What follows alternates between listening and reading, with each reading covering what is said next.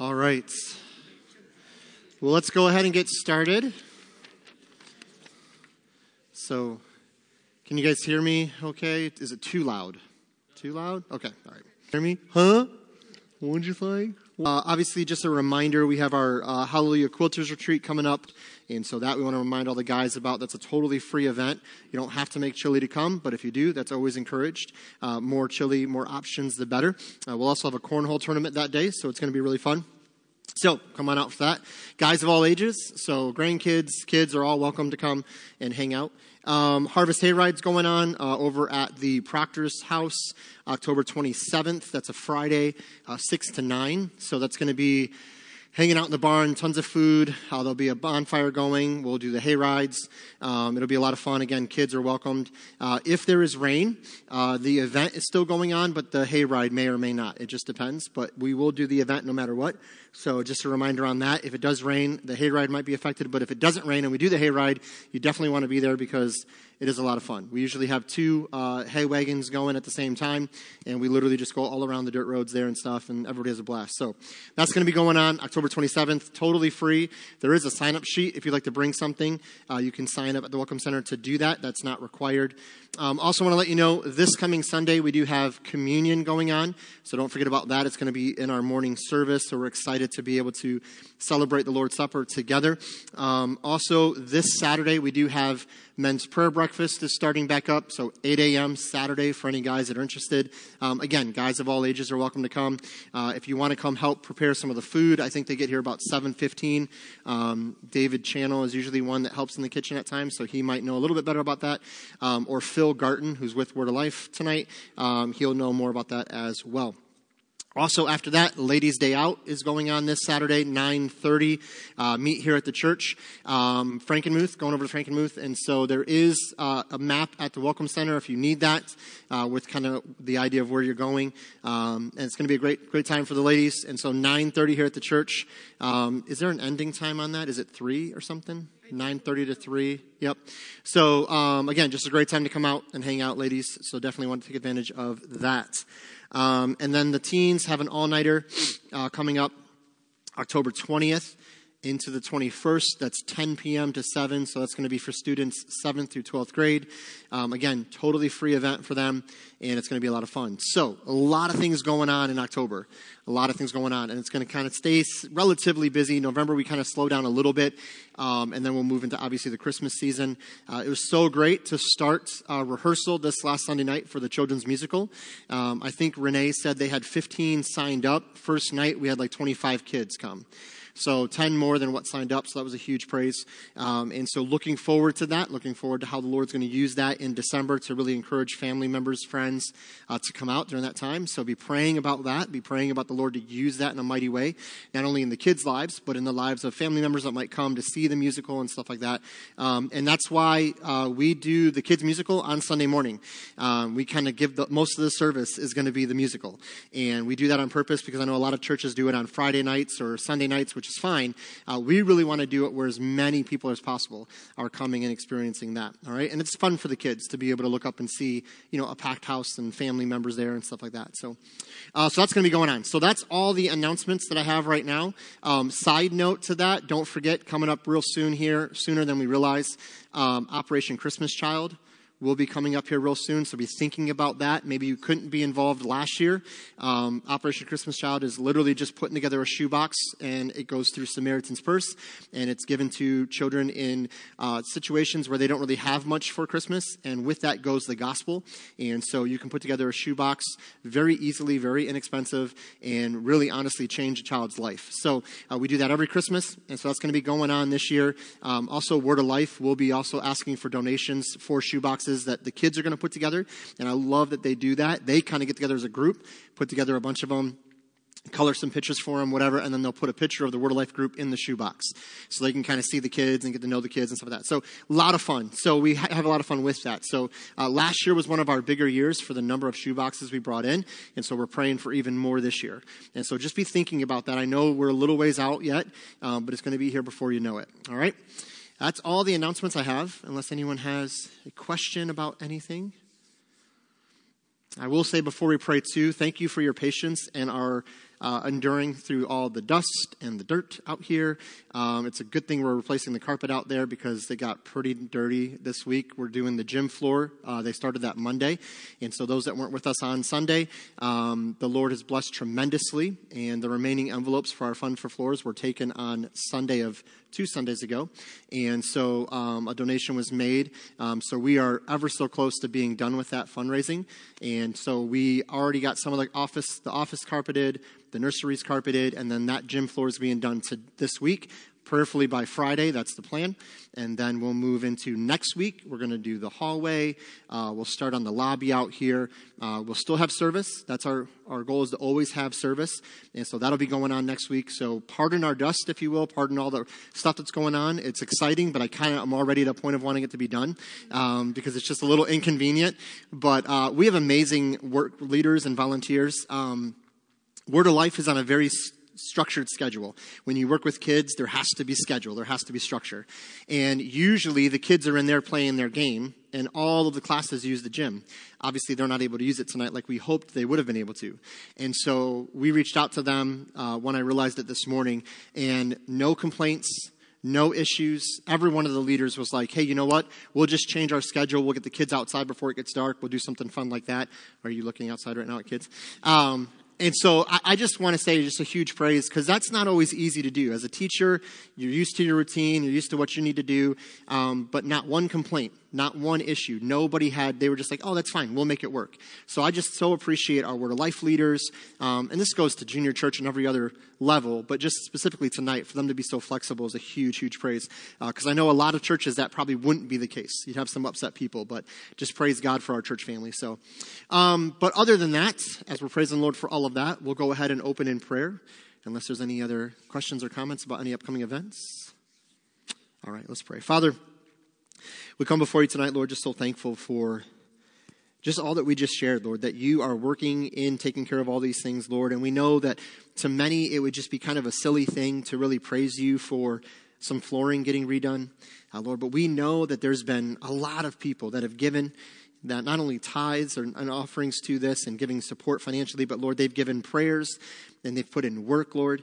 Uh, Father, for all the guys that came out on Sunday evening to to take the carpet out of the, the, fellowship hall, Lord, for it to only take a half hour because we had so much help, Lord. What a blessing to see uh, just, just men and women in our church willing to serve, willing to do whatever it takes. And Lord, uh, I just thank you for the spirit of our church in that regard, that we have so many that are willing to sacrifice and give of their time finances, prayer.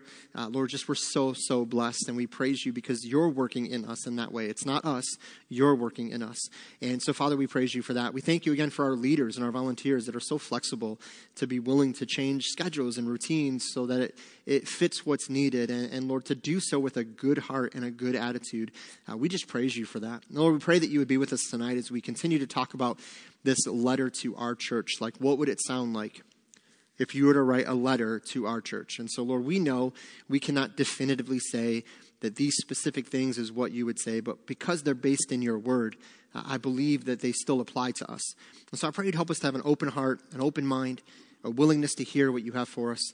And Lord, I pray that you just continue to be glorified in all that's said and done. Thank you for tonight, Lord. Thank you for all the ministries going on. May you bless each one as the kids are hearing the word the teens. Uh, Lord, as we hear the word tonight, Lord, that you would just open hearts and minds to you, shape us into the image of Christ, help us to be conformed to what you'd have for us, Lord, that we would leave this place changed. Because, Lord, anytime we have an encounter with you through your word, by the working of your spirit, we will be changed. And so, Lord, thank you for that, that, that reality, that we don't have to hope we're changed. If we surrender and we're open, you'll do that work. And so, Father, again, we thank you for all of this, and we ask that you lead, God, and direct in Jesus' name. Amen. All right, so we are picking up where we left off last week in our kind of outline uh, through a letter to North Goodland. And so, if you were not with us last week, I have some more handouts up here. If you were with us, you have the handout, or if you don't have it, you've got it at home, that's fine too. Um, I've got some more copies up here. So, is there anyone that was not with us last week or needs a copy? All right. There you are. There you go. There you are.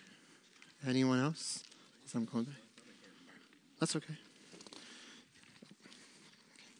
Can you give Jeff one too? Thank you. Anyone else? I always love the look, the look people give me. They don't want to raise their hand, but they're like, me, me right here. Last one. Oh, okay, over there. Yes, I do.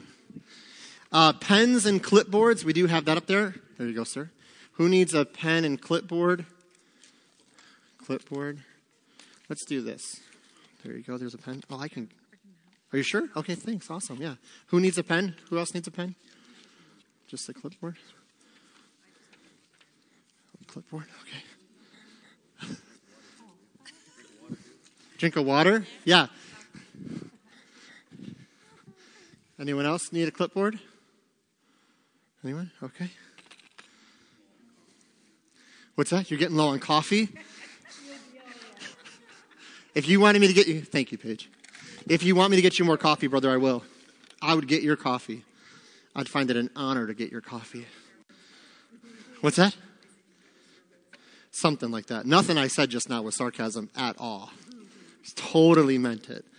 No, um, I really would get his coffee though. That that I do mean. So that's right. Yeah, uh, it's in the fridge. It's in the fridge. Help yourself. Um, when I was growing up, my mom always said, if you visited our house more than twice, you weren't a guest, you were family. So help yourself. I always thought that's really like friendly and kind of. No, she just didn't want to do things for people. She was like, no, get your own drink out of the fridge. I don't want to do that. All right, so we are picking up, uh, for those that weren't with us last week or just got a handout, uh, letter B in your notes. We're going to start there. A quick, quick review of this, what we talked about last week, is if you were with us when we did our seven letters to the seven churches, uh, we basically followed the same outline. So in those seven letters, Jesus, as he's confirming these things to the Apostle John, he stays to kind of the similar outline with each church. Now, there is a little bit of variance depending on the church. So most of the churches, there's a general introduction. So Jesus somehow affirms his authority to speak to the church. Then there's usually some mention of their good works or the things they're doing well. There's a word of correction or, a word of rebuke.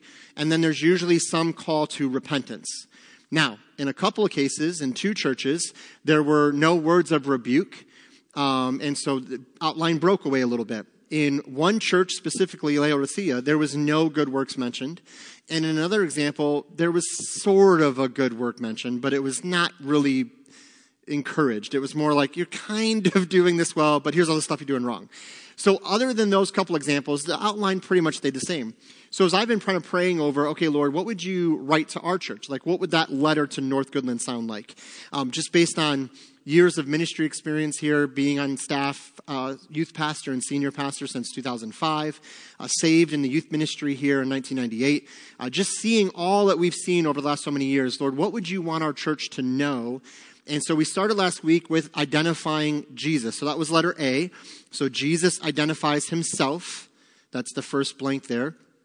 So himself is that first blank. And then number one, we're not going to go through these really in depth, but I'll just kind of review them. Number one, he is the builder of the church. So that first blank is the word builder. We referred to Matthew 16, 18. He says, I will build my church. So he is the one building the body of Christ. We do not build the church. And we talked about kind of a play on words that when we built this building, yes, we physically got involved. We prayed, we gave money towards it and all of that.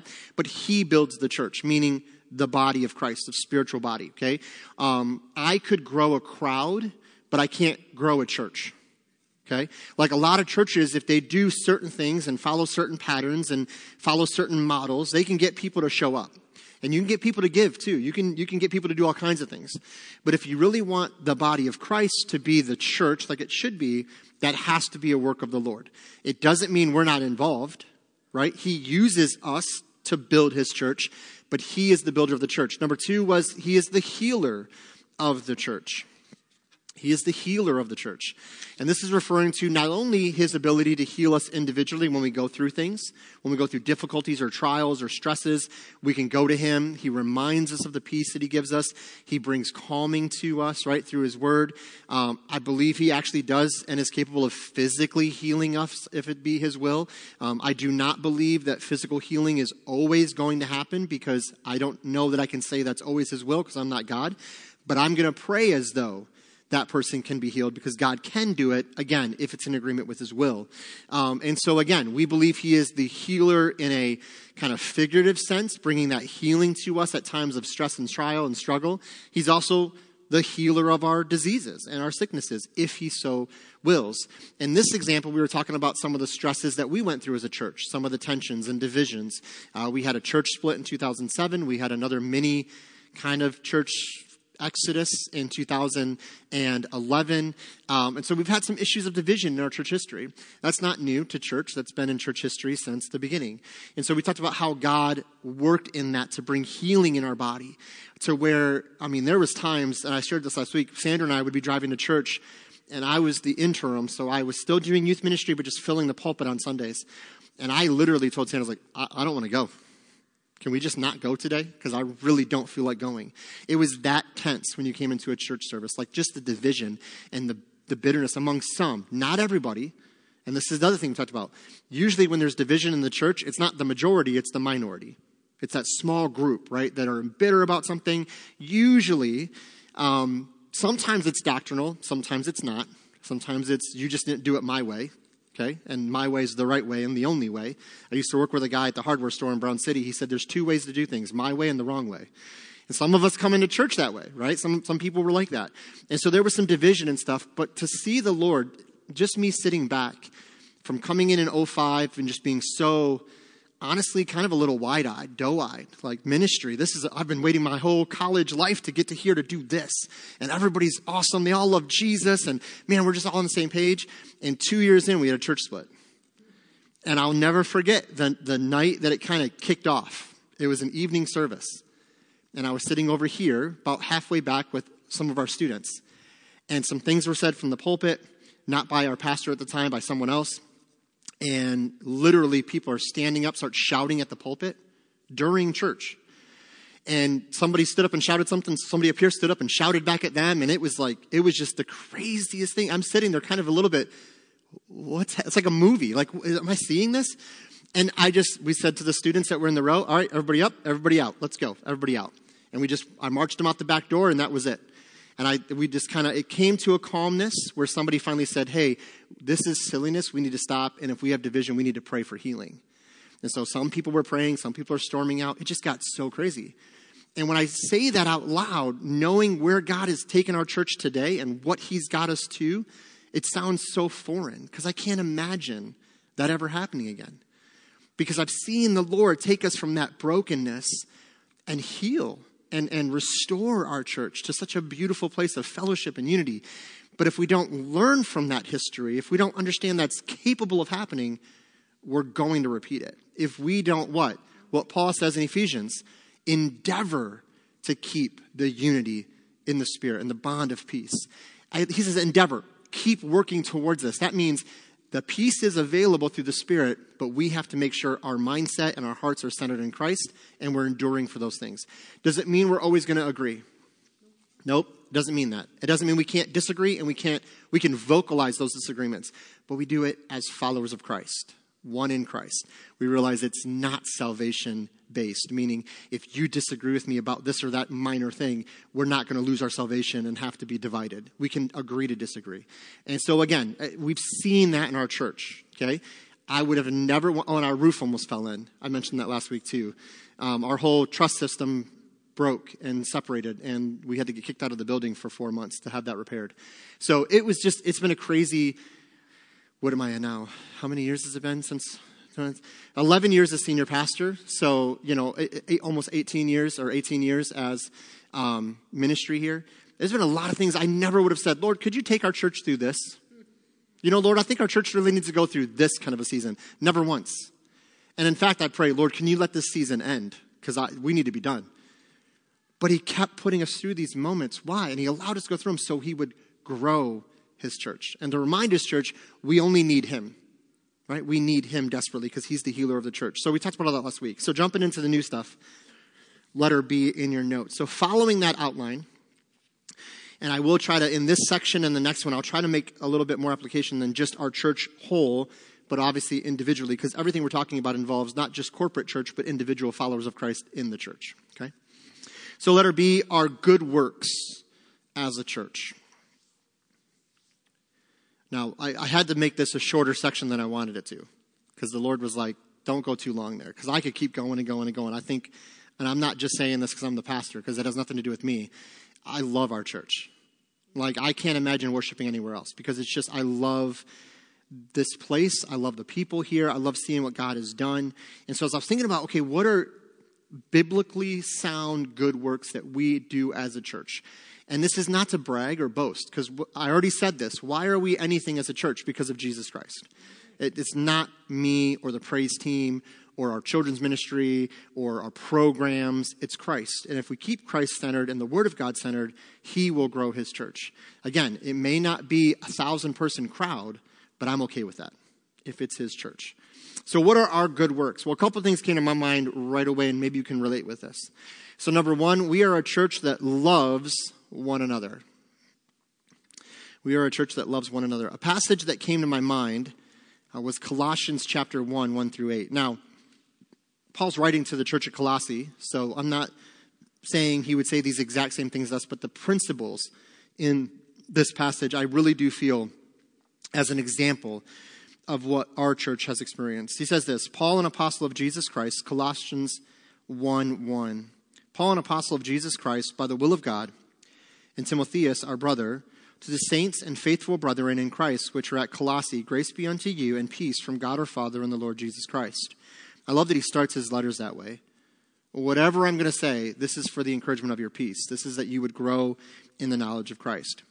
He says this We give thanks to God and the Father of our Lord Jesus Christ, praying always for you, since we heard of your faith in Christ Jesus and of the love which you have to all the saints for the hope which is laid up for you in heaven, whereof you heard before in the word of the truth of the gospel, which is come unto you, as it is in all the world, and brings forth fruit, as it doth also in you, since the day you heard of it, and knew the grace of God in truth. As you also learned of Epaphras, our dear fellow servant, who is, your, who is for you a faithful minister of Christ, who also declared unto us your love in the Spirit. That passage, I think of our church, but I, I, I should say this too. I think of a lot of churches. This is not to say we're better than any other church or whatever. I'm not saying that. But for me, I think when I think of our church now and where the Lord has brought us, I feel that we just have a love one for another. I'll give you an example. Um, constantly, I hear throughout the course of a year, a week, a month, the times that people have approached me and say, I just want to share how thankful I am for so and so bringing me a meal this week in the church, for so and so sending me this card, for so and so stopping by the house. As somebody just recently I was talking to, they said so and so comes by literally like once a week to check on me and make sure I have everything I need. And I'm just so thankful for that. I've had people come out of surgeries and they'll just text me and be like, I just am overwhelmed by the majority of the church just reaching out and calling me and texting me and cards and offering for meals and, and it's just, I hear this so often. And I absolutely love it because what it shows me is we have a love one for another. And that's not saying that other churches don't. I'm just saying that for me is a huge good work that we can center in Christ and see this is what God is doing, that we love one another, that we care for one another, that when somebody's going through something, often I'll get, hey, I just want you to know, preacher, this is going on. We need to be praying for them. I love that. I love that people are thinking about each other in that way. Uh, this is just to hear the blessings and the encouragements that come through. So, nothing brings my heart more joy as a pastor than hearing that we as a church are walking in love one for another. That just excites me. And so, to me, one of the first good works that I want to recognize our church takes part in is we have a love one for another. Is it perfect? Do we always get it right? Of course not, because we're fallen creatures and we're not perfect. But I love hearing it more often than not that people are thinking of those things. I, love that people ask me, hey, I haven't seen so and so in a while. Do you know how they're doing? Can I pray for them? Or they'll come to me, hey, I haven't seen so and so. I just reached out to them and checked on them and they're doing really good. I just want you to know that. I love that. Because a lot of churches, it's like, well, that's the preacher's job. That's the deacon's job. That's the teacher's job to do that, not my job. And in fact, they should be calling me more often but I love when the people of the church are saying, no, no, no, we can have a hand in this. I love that Ephesians 4 says that one of the roles of the pastor of the church of the pastor teacher is to equip the saints for the work of the ministry. Do you know what that means? You, as the body of Christ, going out and doing the work of the ministry. It doesn't all fall on me or Pastor Greg or our board members. We take part in that ministry just like with you. But I love that we have a church that says, hey, how can I help so and so? People will call us, hey, I heard so and so's having a baby. Are we going to do something? Can I do something for them? Hey, so and so's sick. Can I do meals for them? Kelsey has a list of names for funeral dinners if somebody needs dinners made for a funeral or recovering from something or a new, a new baby comes into the world. And, and she'll call, eh, very rarely will she get down the list. Say we're doing five meals, first five people. Yep, yep, yep. Very rarely will she say, I got to call the sixth or seventh person on the list. And I love that. So I just want to encourage you guys. I truly believe if the Lord was to write us a church, I think He would recognize by grace through faith that we are a church that loves one another. And I think it's okay to acknowledge that and praise God for that. Because I've been on the receiving end of that love. And if you have too, then you know how that feels. So it's amazing to know that. Second thing that I believe would be a good work that the Lord would encourage us in. Um, and again, this is not just to our church, this is true of many churches, but I see it in our church practically. We are a church that gives as the Lord leads. What's wrong? Did you? You're awesome, Lynn. You're just, you want to come teach it? You can come up here. You just knew. You're like, I just know our church. Yeah. Um, so, Philippians chapter 4. I love this passage. And it came to my mind when I was weeks and weeks and weeks ago when I was sitting on my desk kind of thinking, okay, Lord, Lord, Lord what passages would, would you bring to my mind that we could encourage the church in? So, Philippians chapter 4, verses 10 through 20. So, I know I'm reading a lot of verses, uh, but I really want to kind of walk this out.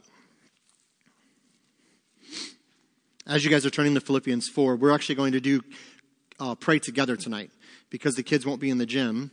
Um, and they're using our prayer room as their small group time at the end instead of it, you know, normally. So we're just going to pray together at the end. All right. So hopefully that's okay with you guys, but I look forward to that as well. So Philippians 4, uh, 10 through 20 says here, But I rejoiced in the Lord greatly that now at the last your care for me has flourished again, wherein you also you were also rather careful, but you lacked opportunity.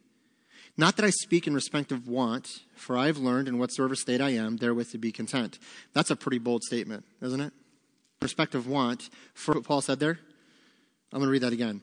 He said, Not that I respect, speak in respect of want, for I have learned in whatsoever state I am, therewith to be content. Wherever I find myself as a follower of Christ, I'm content with that. He says in verse 12, I know both how to be abased and I know how to abound.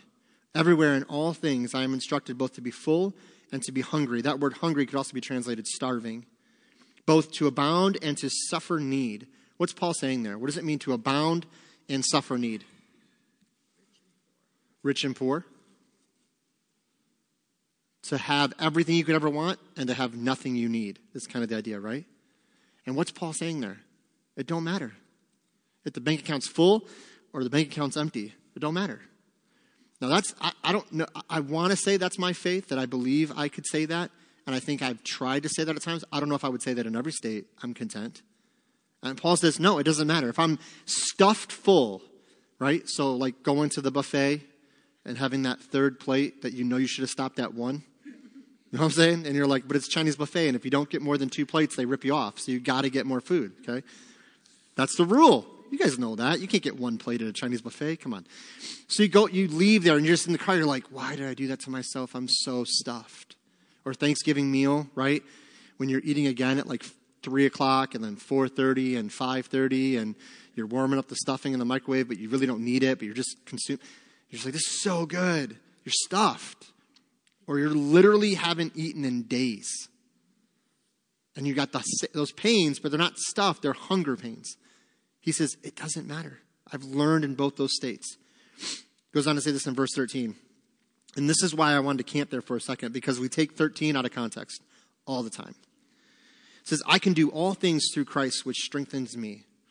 Now, real quick, what do most people, when, you, when most people quote that verse, I can do all things through Christ, which strengthens me, how do you think most people, even most Christians, take that verse? Super okay, super powerful.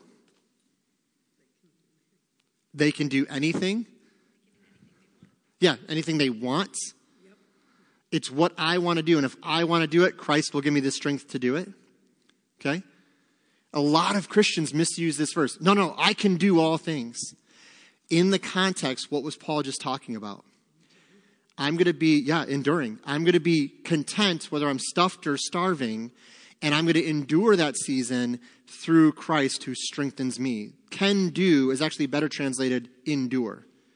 I can endure all things, all seasons, stuffed, want, abundance, need. I can endure all of this through Christ who strengthens me, which strengthens me. The season I'm in, Christ is using to actually strengthen my faith. And we read this and we go, oh, I can do anything I want in Christ. And what we really mean is, I'm going to do it whether Christ wants me to or not because I can. Now, I've heard it recently. You've even heard this. I've heard pastors or, or churches promote the idea that nothing is impossible. You can do anything you put your mind to. That's not a biblical thing. The Bible never says humanity can do anything they want and nothing is impossible. The only time it says that is of Christ in you. If Jesus is doing it, nothing is impossible. What does John 15 say? I am the vine, you are the branches. If you don't abide in me, you can do nothing. You can't do everything you put your mind to. I can prove it. Go on the roof, put your mind to flying, and jump. When you smack the ground because of the law of gravity, you're going to realize, oh, I can't do everything I put my mind to. That is a humanistic way of thinking, not a biblical way of thinking. Okay, yeah, through GriefShare, yeah, you would see that for sure. Yeah, because a lot of people think I'll get through it on my own. I'll push through, but you can't. You need not only Christ, you need others to support you. Absolutely. So he goes on. He's saying, This is why this is true. Now he's getting back to the church. Says, notwithstanding. So he just said, I don't want the, the financial help. I don't want the support because I need it. But he says, notwithstanding, you have well done that you did communicate with my affliction. Now, you Philippians know also that in the beginning of the gospel, when I departed from Macedonia, no church communicated with me as concerning giving and receiving, but you only. Now, modern terms, when he went out to be a missionary, no other churches supported his mission in the beginning. Only the Philippian church is what he's saying. You guys were the ones that were supporting my missionary work, as we would understand it today. Verse 16, for even in Thessalonica, you sent once and again unto my necessity. You kept sending the needs that I have. You provided for me. Not because I desire a gift, but I desire fruit that may abound to your account. Saying, I don't want this for me, I want it for the fruit of the gospel. But I have all and abound. I am full, having received of Epaphroditus the things which were sent from you, an odor of a sweet smell, a sacrifice acceptable, well pleasing to God. So, how does he see their missionary gift? It's actually an offering. This is why we call tithes and offerings offerings. It's going to Paul, it's the ministry needs of Paul, it's providing food for Paul. But Paul sees it as you're actually giving this to the Lord. You're providing for me, but it's really like you're giving it to God as an offering. And by the way, if you go back up, he actually says, You guys wanted to do this in verse 10, but you lacked opportunity. So that means you wanted to give more, you just didn't have the chance. So then we go back down to verse um, 19. But my God shall supply all your need according to his riches and glory by Christ Jesus. Now unto God and our Father be glory forever and ever. Amen. Verse 19 is taken out of context as well. You see it in graduation cards or wedding cards. You know, my God shall supply all your need according to his riches in Christ Jesus. There's no need you have that God can't provide. He owns the cattle on a thousand hills, and he can fill your bank account too if you just send me $29.99 and I'll pray for you and I'll send you this little thing of oil and a napkin, and it'll be blessed, and you'll be fine. This is the stuff you see on these televangelists and this nonsense, right? And they quote that verse, but my God shall supply all your need. Why did the Philippians, who Paul's writing to, why did they have needs that God needed to supply? What created the need the Philippians had that now God has to meet that need? Yes, they had given beyond what they had to the point where it created a need in them. And Paul says, Don't worry about that. God will take care of that. God will supply that need. And we hear this quoted all the time, but yet we forget the part about they were in need because they gave it to the ministry. They gave it to the mission work of Paul. So when I read that passage, I think of our church. I think of our church that's willing to give above and beyond, not just tithes the normal tithes that we give for the ministry here and whatnot, but to missions and to this, again, great example, the funds for floors. And I'll give you another example. This last August, we had two missionaries come in August. That usually never happens, where two missionaries come literally back to back. I was a little nervous about it, and I'll tell you why. Because we always take a love offering for our missionaries, and these are two of our missionaries. And I even told our staff, I told Jeff, our treasurer, I said, listen, we're going to take two offerings back to back, love offerings. I don't know if we're really going to get a great offering for both because that's a lot. And I understand finances are what they are. I'm not expecting people to be able to give a bunch of money back to back. That's a lot to ask. And I'm understanding that. But I said, you know what, if we if we get about this much money or under, I'd like to kind of give a little bit of the church money to help offset that. I really don't want you know, Tammy, I think, was the second missionary to come. I didn't want her to kind of lack because, you know, Tim was first and Tim and Chris get that, or not Tim and Chris, Richard and Allison. There's so many C's, I get them all confused. Richard and Allison C and Tammy C. And you know, I remember thinking, Lord, I know you can take care of this, but I'm going to have this little plan in my head and I'll make sure we're good to go. Do you realize that if I took those two offerings and combined them, it was $1,900? both of them. And actually, the second love offering was a couple hundred dollars more than the first. And so it's amazing to me. When I saw that first love offering, I had two thoughts. That's awesome. Man, poor Tammy. like, oh, we're going to have to really do a lot for Tammy. And she was here Sunday and Wednesday. I'm like, oh man, I'm really, really, I do something for Tammy. And then I remember we took that love offering, and when I, I went down to the office, and when they told me, I about fell over. How is it, how is it more than last week's offering? Because our church is a church that gives as the Lord leads. It doesn't mean we give frivolously and we use the money frivolously. It means we desire to give where it is needed. And our missions giving is an example of that. Not just special giving, but also just our consistent missionary giving giving. North Goodland, as long as I've known, has always been a missions minded church. Our church was actually vital in sending out the C's and the Abrams. So the reason Tammy C is a missionary is because her parents and relatives were sent out from North Goodland. And because we supported missionaries before that in that family. Go ahead.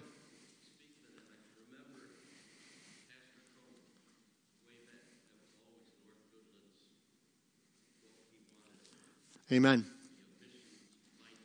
Yeah. Yeah. Now, and you were in youth group with Tim? Because he was a little older than you? No. Yeah. You're so young, Dave. I always forget who's older than who. But, um, but no, Dave's been in our church for, for a long time, and he's seen this. Like he's saying, Pastor Crone was a man that loved missions and was very missions minded. And so, why is it today we see a church like North Goodland that's so missions minded? Because for decades and for multiple generations, we've been a missions minded church. And that's why I believe God has blessed our church.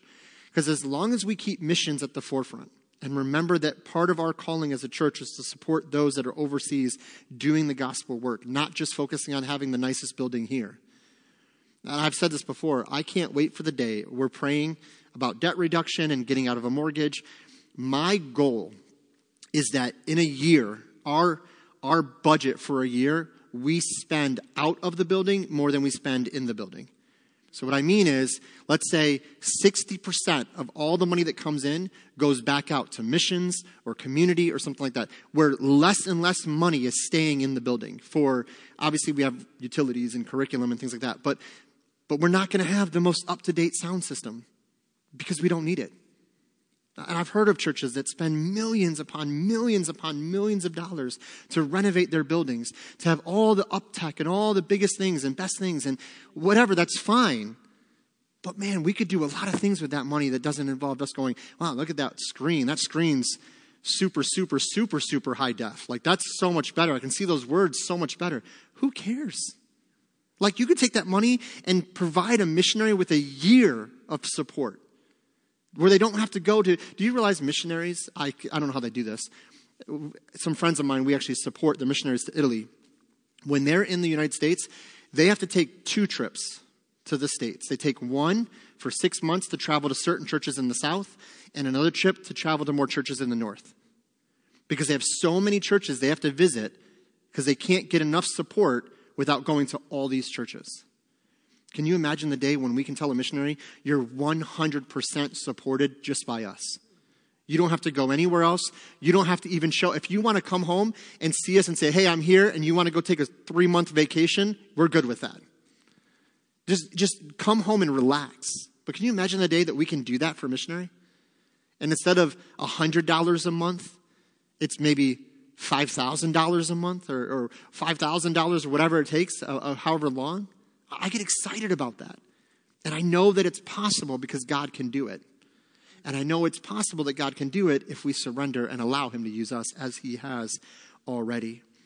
Uh, moving quickly through here, you guys should have stopped me. I was going there, and you got to be like, hey, preacher, you're not on letter C yet. Let's go. All right, because I can do this all night, as many of you have learned. Okay, so letter C. Now, saying all of that, I don't believe that we're beyond correction either. Because here's the reality I know I'm not beyond correction as a follower of Christ. Um, so, our word of correction, letter C, our word of correction. So, James 1, 22 to 25. So, James is right after the book of Hebrews, little book tucked away there in the back of the New Testament. Hebrews, James, and then we get into 1st and 2nd Peter. So, it's right in there. James chapter 1, very popular passage, verses 22 to 25. But be ye doers of the word, and not hearers only, deceiving your own selves. For if any man be a hearer of the word and not a doer, he is like unto a man beholding his natural face in a glass. For he beholdeth himself and goeth his way, and straightway forgetteth what manner of man he was. Verse 25 But whoso looketh into the perfect law of liberty, and continueth therein, he being not a forgetful hearer, but a doer of the work, this man shall be blessed in his deed. Now, the book of James is really all about professed Christianity and living Christianity. It's saying there are those who say, Yeah, I'm a Christian, I'm saved, but there's no fruit. There's no evidence of that. And then there are those that say, Yes, I'm a believer, I'm a follower of Christ, and there's evidence of that. And James spends a lot of time unpacking that from talking about our actions and our works, how we treat those that are. Uh, orphans and widows, the poor. He talks about our tongue, how our tongue reflects whether or not we're really in the Spirit. And so here he kind of, I love this as good, it's kind of like a summary verse for the book of James. He's saying, be doers of the word and not hearers only. Now, what's the danger of being a hearer only, according to James? Okay, there's no fruit. What does he say in the text will happen if I'm not a doer but just a hearer?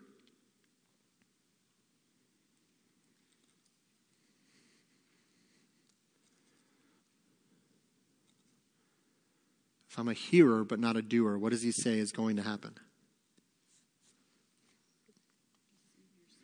Yes, self deception. What does that mean? How can I, wait, but I'm hearing the word, I'm not doing it, but I'm hearing it. How does that deceive me? Because here's the reality you sit under the preaching of God's word, or you study the word of God on your own, and God begins to move and convict and pull and push as he does so graciously for our blessing and his glory, and we ignore it, but we think we're good and spiritual because we heard the word. Well, I read the Bible, so that makes me a pretty good Christian. I'm not doing it, but I'm okay because I read the Bible or I heard a good sermon. Maybe you even hear like a hard preaching, like a hard teaching, and you go, "Oh man, that was good. That was good hard preaching," and you feel like I'm I'm good because I heard that. But you really are deceiving yourself into thinking you're walking in Christ as you should be, but you're really not. And James says, if you're a hearer, not a doer, you're actually deceiving your own self. You're convincing yourself of an untruth, something that's not true. And he says, don't do that. And in fact, don't just be like the one who looks into a mirror, sees himself in the mirror, but then walks away forgetting what he saw. And I always have to use this as an illustration. A friend of mine who's a pastor, um, currently not serving in a church, but is candidating for a church uh, down south, Nathan, Pastor Nathan Whipple, uh, he said it one time way back at the old building he was preaching when he was college, and he said, It's like you're going out on a date, and you're a younger person, maybe late teens, and you look in the mirror and you see a, a giant pimple on your face. I mean, it's just, it's just, it's white in all of its glory. It's just there. It's about ready to just pop. And you see it, and you go, I look all right. And you get in the car and you go pick up your date. You forget all about what's on your face. You forget all about what's there. That's the example here. You look into the mirror and you see the things that need to change because God's word is doing that work in us by the Spirit. And we go, Yeah, I'm good because I heard something hard or I read something difficult. And we walk away. So, what's that going to say to our church? Well, I first believe this could be a word of correction for all of us individually at times as well. So it's not just church correction, it's individual. Like, I know there's times in my life where I'll be reading the word and I know God is saying, you need to deal with this, or you need to go, or you need to whatever. And in my Christian life, I've not always said yes. I've not always said, okay, Lord, I'll, talk to that person about Jesus. And in fact, I've said no sometimes. And it's amazing how the God worked that out. And I won't get into it right now, but he's showed me in a real life practical example how when I said no, he led someone else to witness to the same person two minutes later and the person came to Christ because that person was faithful to be obedient, and I said no. I got to be involved in the process, but I didn't get to be the one that went over and talked to him first because I said no to God. But that also showed me that if God's doing something, he's doing something.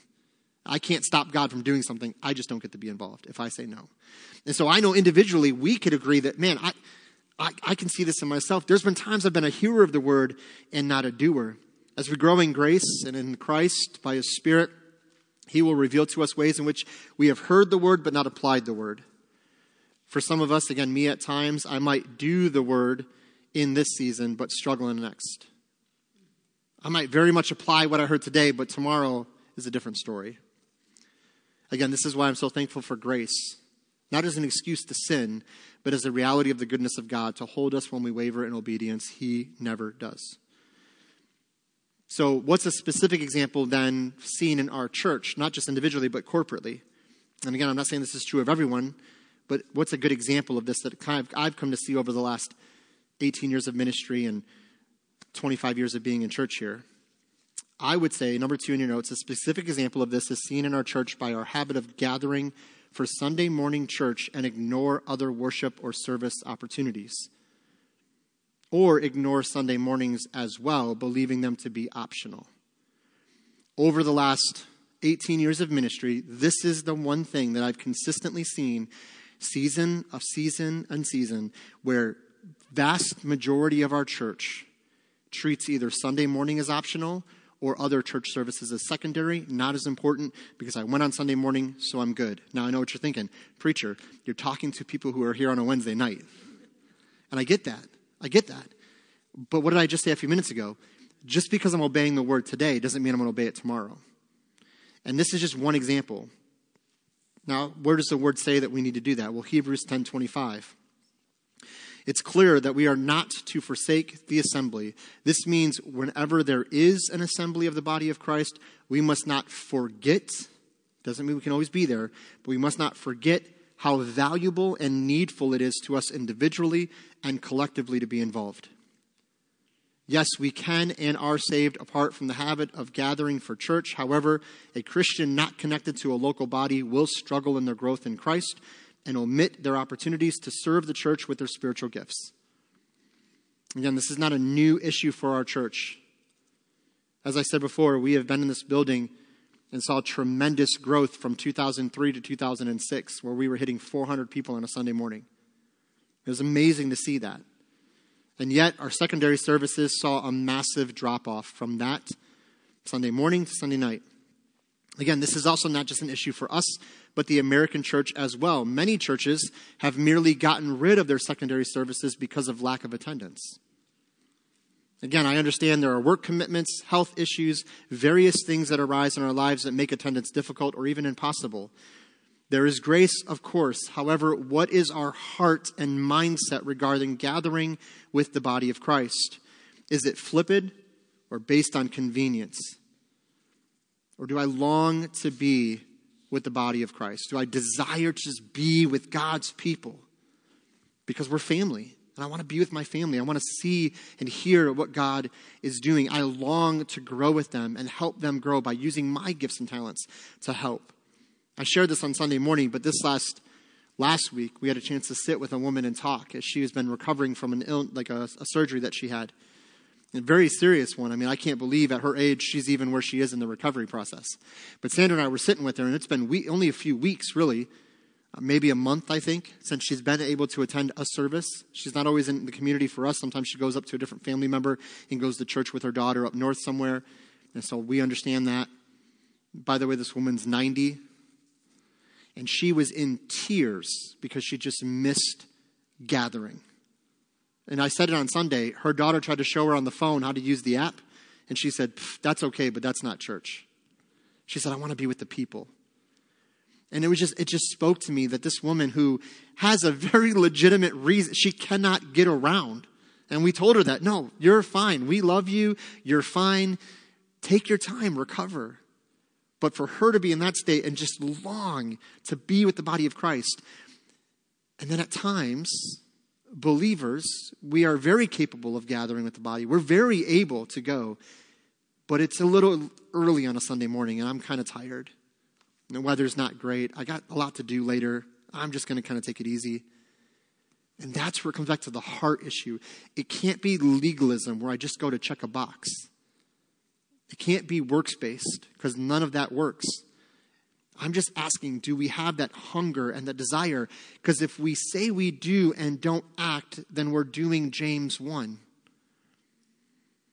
If we as a church will commit to not just hearing, but doing what his word says.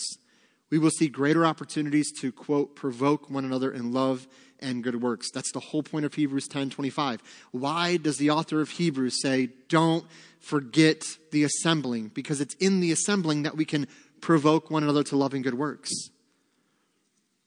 So, again, it's so important that we understand that. We will see a greater growth in the knowledge of Christ and his gospel as we continue to study the word together.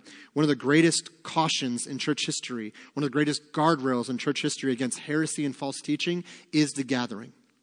It's when individual Christians get off on their own and they begin to think through these different doctrines and create these different thinkings and teachings, and without the guard of the church body to say, no, that's not right, that's how you have so many weird and twisted views of things in our world today. To where I just had a conversation with somebody who literally said, Jesus is not God. We don't need the Bible to know God. We know God by what he has said to us in our own being. And that if you teach you need Jesus to go to heaven or you need the Bible, you're a, her- you're a heretic and you're preaching a false gospel and blah, blah, blah, blah, blah. And I just was, I literally was staring at my screen going, What? Like, you know nothing of God and Jesus Christ apart from creation and his word. So again, that thinking, how does somebody get on that way? Because they're not connected to a local church, they're not under sound teaching by a, a, spiritual leader. They're in their own heads, coming up with their own thinking, and now they're gathering others in the community to come and listen to this teaching. How dangerous is that? So, again, what's the guard?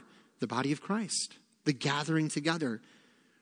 And so, just as we saw in every letter in the book of Revelation, just as it was true of every one of those seven churches, Jesus gives us an opportunity to repent. 1 John 1 9 is clear to all believers that all we must do is confess to Him, repent, turn from that sin, and know we are forgiven. If you confess your sins, He is faithful and just to forgive your sins and cleanse you from all unrighteousness. That is written to the church. 1 John was written to the body of Christ. so we don't need to beat ourselves up or tear ourselves down. But in Christ, we move forward, knowing that it is He who is able to use us for His glory, to be a blessing to others, and be blessed ourselves. And so again, maybe for you it's not Hebrews 10:25. That would be the application of James 1. Maybe you see something different in your life. Then will you respond in repentance and say, Lord, I need to apply your word, not just hear it, but be a doer of the word. Maybe you would say your prayer life isn't where it needs to be then give that to Him tonight, right now, and say, Lord, give me a stronger prayer life that I would commit my time to you. Bible study, I need to be in your word that I might know how you think and what you have for me, that I would live in a way that honors you. Spend time with Him. Don't wait. Do it now. Lord, you know where I'm lacking. Would you help me in this? I repent of that. So, prayer application. Again, as we did with every one of the seven churches, we can be praying that our church will be doers of the word and not hearers only.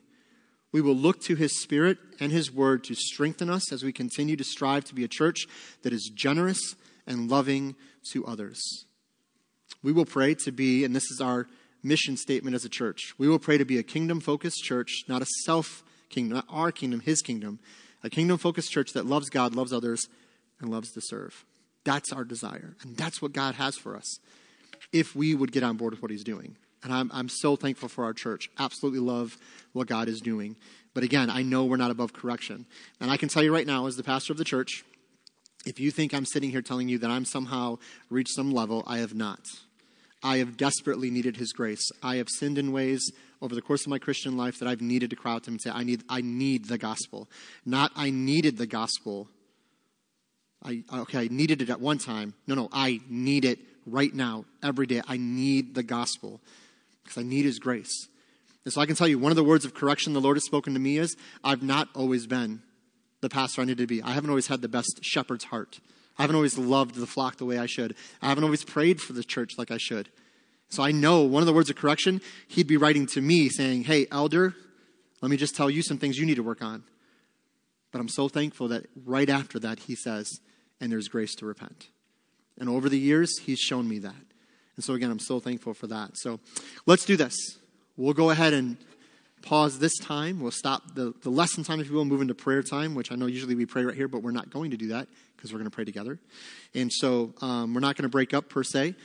But I would love to open it up. If anyone has a prayer request or a praise, um, I don't. I think we gave out prayer guides last week. I think so. There should be some at the Welcome Center. If you didn't get one last week, please make sure you grab one. The pastor forgot to grab those, so um, those are out there. But does anyone have a prayer request or a praise they'd like to share before we dive into prayer? Andrew.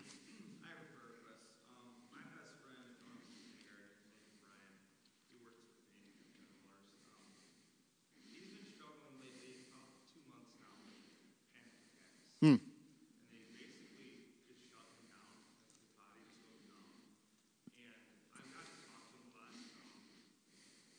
church kid. So, and I was scared, honestly, and that's the thing. Like for me, it's that's always been my biggest struggle with Hmm. friends. Is just truly telling them my faith. And I told them if I don't tell you this, I'm a coward, and how could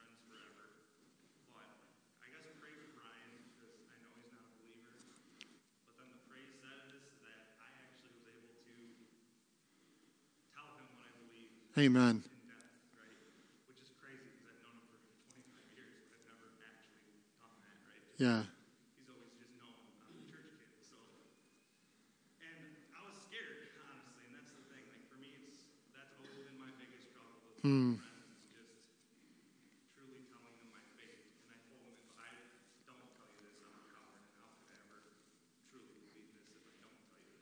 So Wow. that's the praise of that. But just pray for him. I've been able to actually speak to him on multiple occasions now, which is just crazy to me. That just these more, you know, he had another panic attack two days ago. And I, I would love if he was here to hear what he said today because I actually did say something to him like, maybe you just need to be content with where you're at Hmm. and not strive for more what the world is telling you to be. So Yeah. Amen. And his name is Brian. Be praying for Brian for salvation, for relief of these panic attacks, and just a praise for God giving Andrew the opportunity to do that. Uh, we've all felt that fear to share Christ, um, especially with those that are closest to us sometimes. Family and friends can be the hardest because they almost know us so well. And like you said, if he shot you down before, it's easy to say, well, he's going to shoot me down again. So, what a praise that you took that opportunity to speak and share the gospel. So, amen on that. But be praying for Brian for salvation. Anyone else? Prayer request for praise? Kelsey?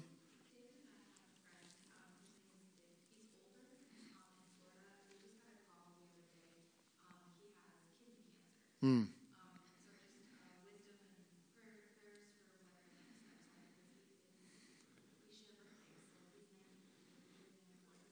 Wow. Okay. Okay. Pray for, uh, his name was Dick. What's the wife's name? Ruth. Pray for healing, obviously, but wisdom, treatments, all those kind of things. Amen. Absolutely. Anyone else? A prayer request or a praise? Yeah, David? Yep. Okay. Yep. Pray for uh, Andy's mom, Carolyn. Andy's down there. Is William down there too? I'm taking it. Oh, okay. Oh, okay. Yeah, so be praying for Andy as she's down there spending time with her mom, uh, for healing, obviously for her mom, but also just strength for the family and an enjoyable time together. Love seeing that picture on Facebook. That was so cool to see that her being able to be with her mom. I know that was a big stressor for her to be up here and the mom, her mom's down there and everything else. So, um, if you guys would be praying for, um, so speaking of what Andrew was sharing, um, I've always kind of felt that way too. You know, you think you know what to say, but when I was younger, I really struggled as a teenager coming to Christ, young 20s, you know, kind of hesitant. Um, I absolutely love that the Lord has given uh, Anthony, my son, my oldest, um, a spirit of just boldness in that. Um, just randomly, when was this? Monday night. He gets, we're at home and we're talking and stuff, and or I was in the car, and he was hanging out with one of his buddies, and he's like, yeah, he's like, uh, he's like, you know, we're just sitting around talking, and, and they were hanging out after band practice, and he goes, yeah, my friend Luke was like, you know, so what do you think happens after we die? And Anthony's like, so I was able to just like tell him the whole gospel right there. And he said, Luke was like, well, I know you're a Christian, so like, what do, you, what do Christians believe about that? Like, what does the Bible say about that? And I just love that he just nonchalantly was like, yeah, so I just told him about Jesus. Like, like no fear. Like I was just like, I applaud that. Cause at 16, I didn't have that kind of comp, like to just be like, yeah, let me tell you about Jesus. And this is like one of his good friends. And so I, I love that, that he has that spirit about him. Um, and actually, uh, one of his friends that he kind of shared Christ with a couple months ago, um, we don't know yet, obviously, what the Lord's doing, but he's here tonight in youth group, one of those friends um, from school. So just a huge praise for what the Lord's doing there. So if you guys would be praying for, uh, his name's Luke, and just for salvation and, and peace in that, just a friend of Anthony's. Anyone else, a prayer request or a praise? Yes, ma'am. Okay. Okay. Okay. So pray for Paige's grandma. Okay. Yep. Grandma going in for a biopsy soon. Oh, okay. Okay. So pray for her, for Nancy, for healing there, and for pray the Lord will take care of it. So when they go for the biopsy, there's nothing to check. We pray for that. Pray for healing there, of course, but wisdom in all of that for the Lord's will to be done. Anyone else? Lynn? I don't know how much, I don't want to give too many details, but um, John Velasco's mom Mm-hmm. is in need of prayer. Okay. Okay. Let's be praying for John Velasco's mom. Some of you guys saw that prayer chain go out. So be praying for her, for healing. Yeah, Michael?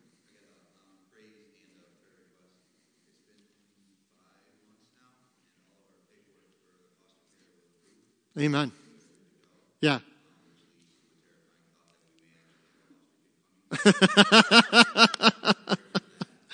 Yeah, no, pray for, for Michael and Melissa. Their paperwork's all cleared, so they're good to go there. So praise the Lord. And for whoever that foster child will be, that the Lord will just work in all of that, give them wisdom, patience, and all those things, of course. What a praise. Amen. Anyone else?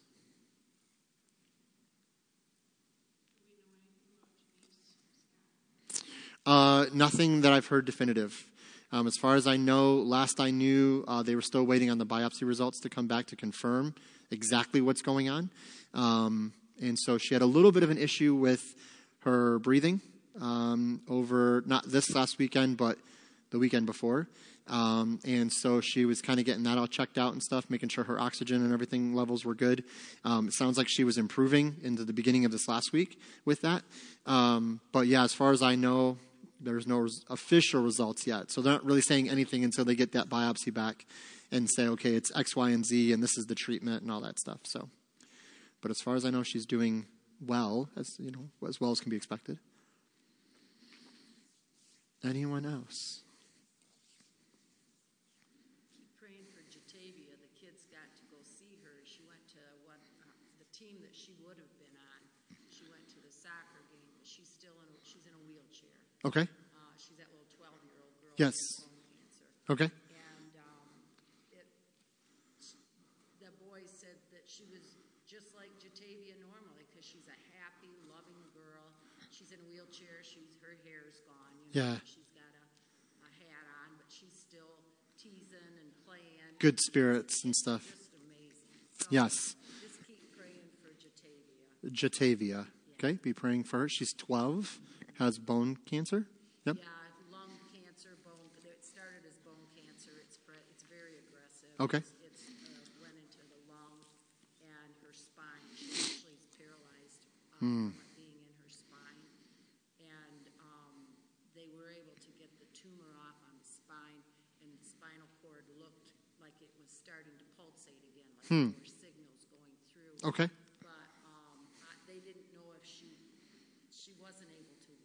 Walk because of that. So Okay. I don't know if she's in the wheelchair because she's weak or because she still has the paralysis. Aren't. Okay. Yeah, be praying for her. Absolutely. Praying for the family, parents, and all of that. I can't imagine what they're going through, obviously. A lot for them to handle as well. So be praying for them. Anyone else before we pray? All right. So uh, we'll do it kind of like we've always done. And so we'll just kind of open it up for free time of prayer.